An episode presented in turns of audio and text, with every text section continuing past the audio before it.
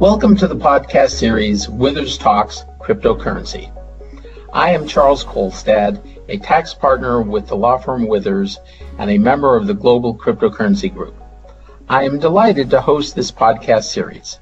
In these podcasts, I am acting, asking cryptocurrency related questions to my colleagues in Withers Cryptocurrency Group around the world. With me today is Joe Bambara, attorney technologist who is a consultant in our New York office. The title of this episode is So You're Thinking of Investing in Cryptocurrency, and we'll cover the top tips for individuals to consider when beginning to invest in cryptocurrencies. Before we get started, I want to remind listeners that anything discussed in this podcast is for informational purposes only, and we're not providing any investment, legal, or other advice. It's an exciting time in the world of cryptocurrency. For those who have been watching the valuations of cryptocurrencies like Bitcoin, they have been soaring definitely through 2020 and into 2021 although, as always, there have been some dips. The area has become much more institutionalized, with a lot of larger financial institutions creating funds or investing themselves in cryptocurrency starting in the middle to late 2020. Even PayPal now offers cryptocurrencies to their account holders. With that new accessibility, we're seeing a broader base of people who feel like they can enter the market and begin investing and that is part of the reason why we put together today's episode. The benefits are appealing, but there are also limitations and risks to weigh. What should you consider before investing in cryptocurrency? Let's get started with a question for Joe Bambara. Joe, so what is top of mind when someone is looking to enter the crypto market? Right, that's a great question. Uh, a good place to start is to, to get a small account with one of the many exchanges. Two of the, the popular and reputable ones are Coinbase and Kraken.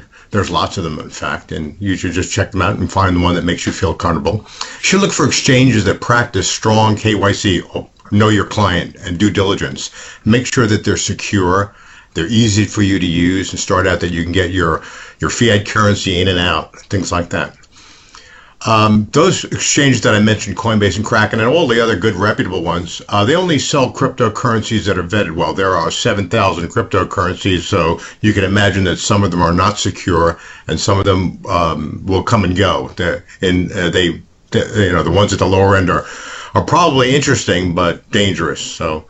Uh, a centralized exchange like uh, Coinbase or Kraken is safer place to invest compared to decentralized exchange, although those are on the up and up but they're better for the advanced. The decentralized exchanges are used for advanced investors. Those are people that are using um, products called uh, decentralized finance projects. We'll be talking about those in a later web- webinar. So, Bitcoin and Ethereum are probably the two most important cryptocurrencies. Uh, every crypto transaction in that DeFi space I talked about starts with either Bitcoin or Ethereum, and then either Bitcoin or Ethereum is converted into some other cryptocurrency and then used on that product uh, in a decentralized finance application. The Ethereum platform uh, has a cryptocurrency called Ether. It's the second largest cryptocurrency, and it's an interesting one because it has utility. It has a capability to be programmed.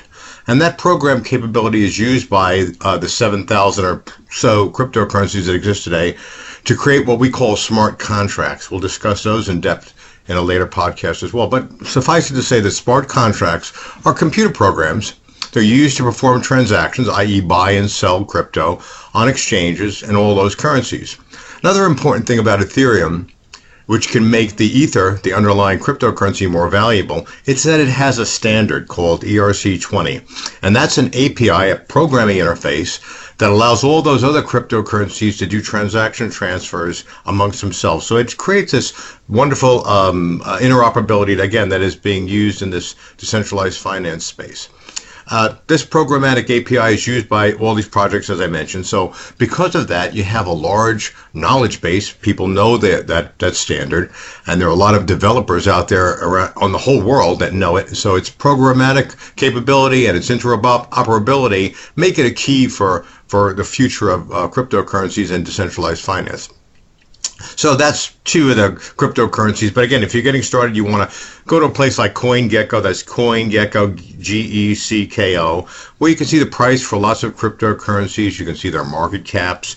You can see trends and things like that. You can see all the the, the popular ones I mentioned, or even the newer ones of the of the 7,000 plus. And you can take a look and learn all about cryptocurrencies. They're a great space for for learning knowledge and gaining knowledge around cryptocurrencies and, and doing due diligence before you jump into the market and put your well-earned dollars in there. So, how do cryptocurrencies gain value? Well, Bitcoin um, is going to gain value because it's um, it's kind of like real estate. There's only so much of it. There'll only be 21 million bitcoins, and after that, no more of it will be mined. So it's got a uh, finite uh, fixed thing. So anything like that is probably going to uh, become popular. It's it's also the backbone of a lot of these uh, decentralized finances. It's used as collateral in lots of countries where there's inflation uh, that's used as a place to, uh, to, to protect yourself against inflation. So it's an interesting global uh, crypto, and it's got a lot of value because of that. And again, Ether, as I mentioned, the second largest cryptocurrency, has got value because of its um, its wonderful utility. So price wise, it's very interesting. The value of Bitcoin rose uh, dramatically in 2020 and it topped out at around 30,000.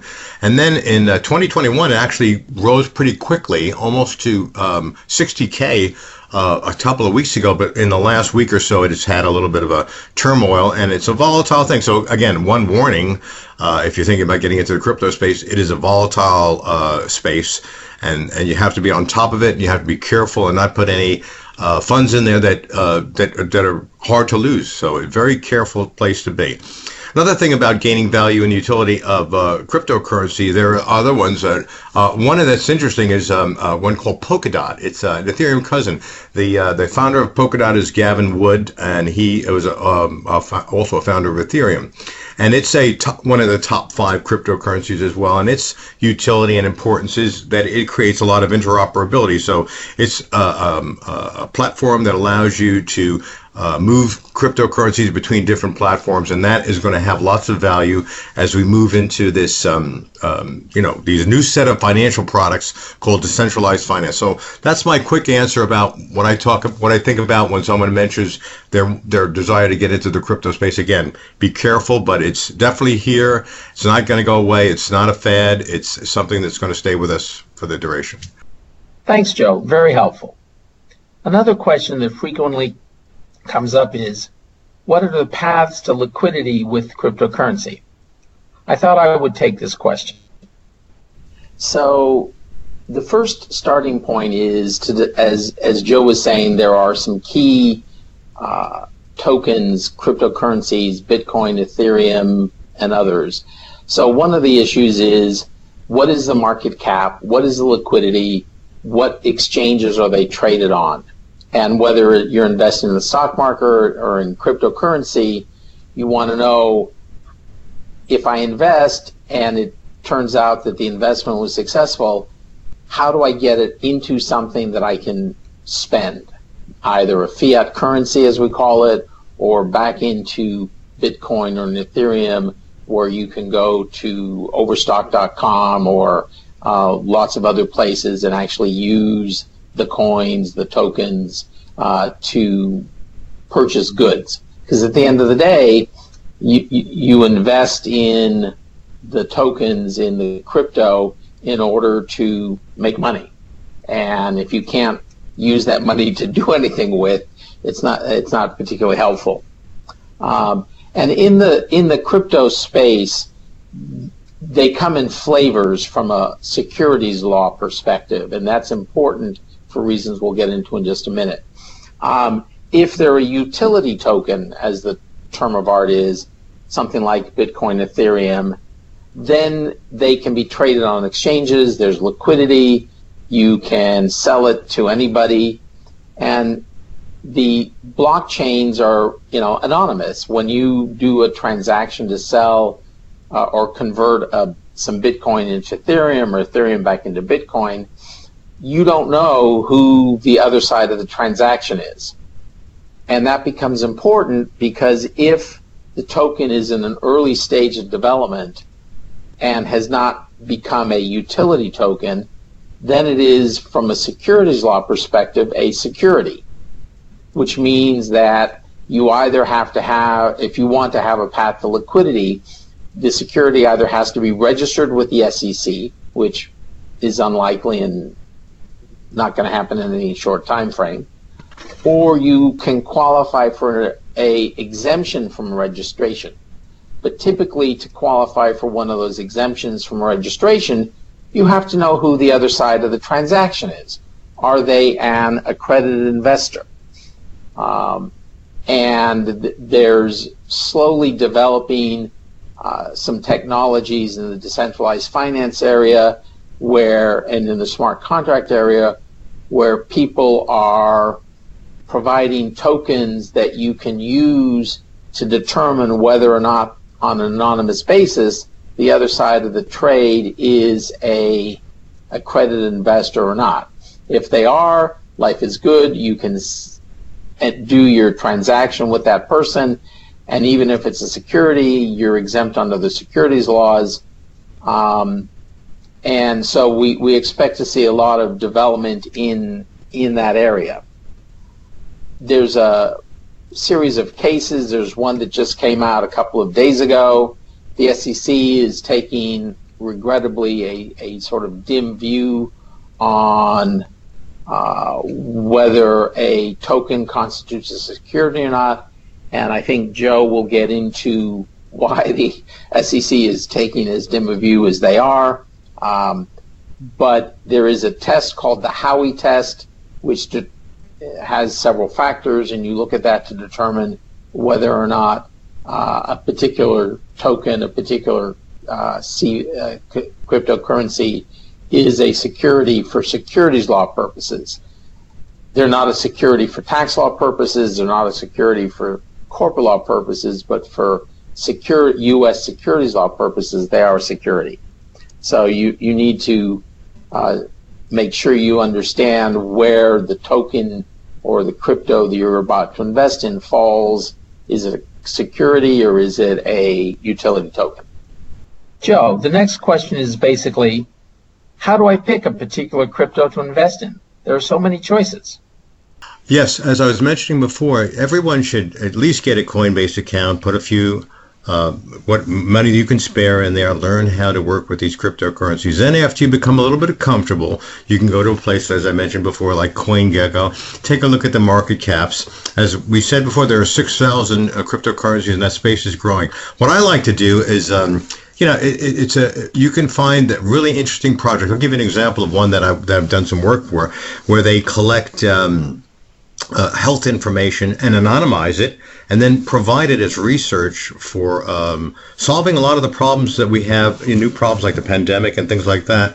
And the and in exchange, you, you can buy uh, that that coin can be a gain from from providing the research also can be used in, a, in an ecosystem. So cryptocurrencies are not only going to be valuable in terms of investment, but they will be valuable in terms of sharing information and getting something in return, maybe coin uh, tokens in return for sharing some information or sharing some data about ourselves that can be used to better the planet.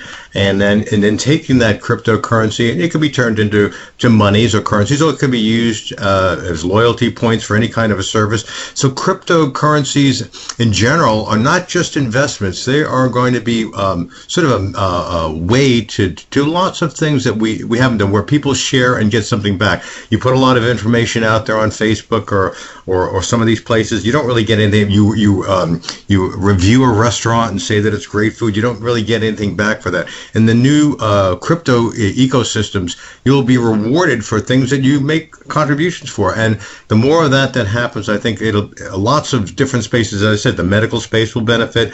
Uh, lots of things will benefit. So I, I, like to do research like that. I like to see which projects are not only great investments in terms of making money, but things that are that are generally good for the planet. So stuff like that sounds. Uh, that's the crypto space in general. That's the uh, the idealism that a lot of the developers, uh, project developers, have. Thank you, Joe, for the discussion today. And to all of our listeners, thanks for joining the first episode of Withers Talks Cryptocurrency Podcast. If you have any questions, feel free to reach out.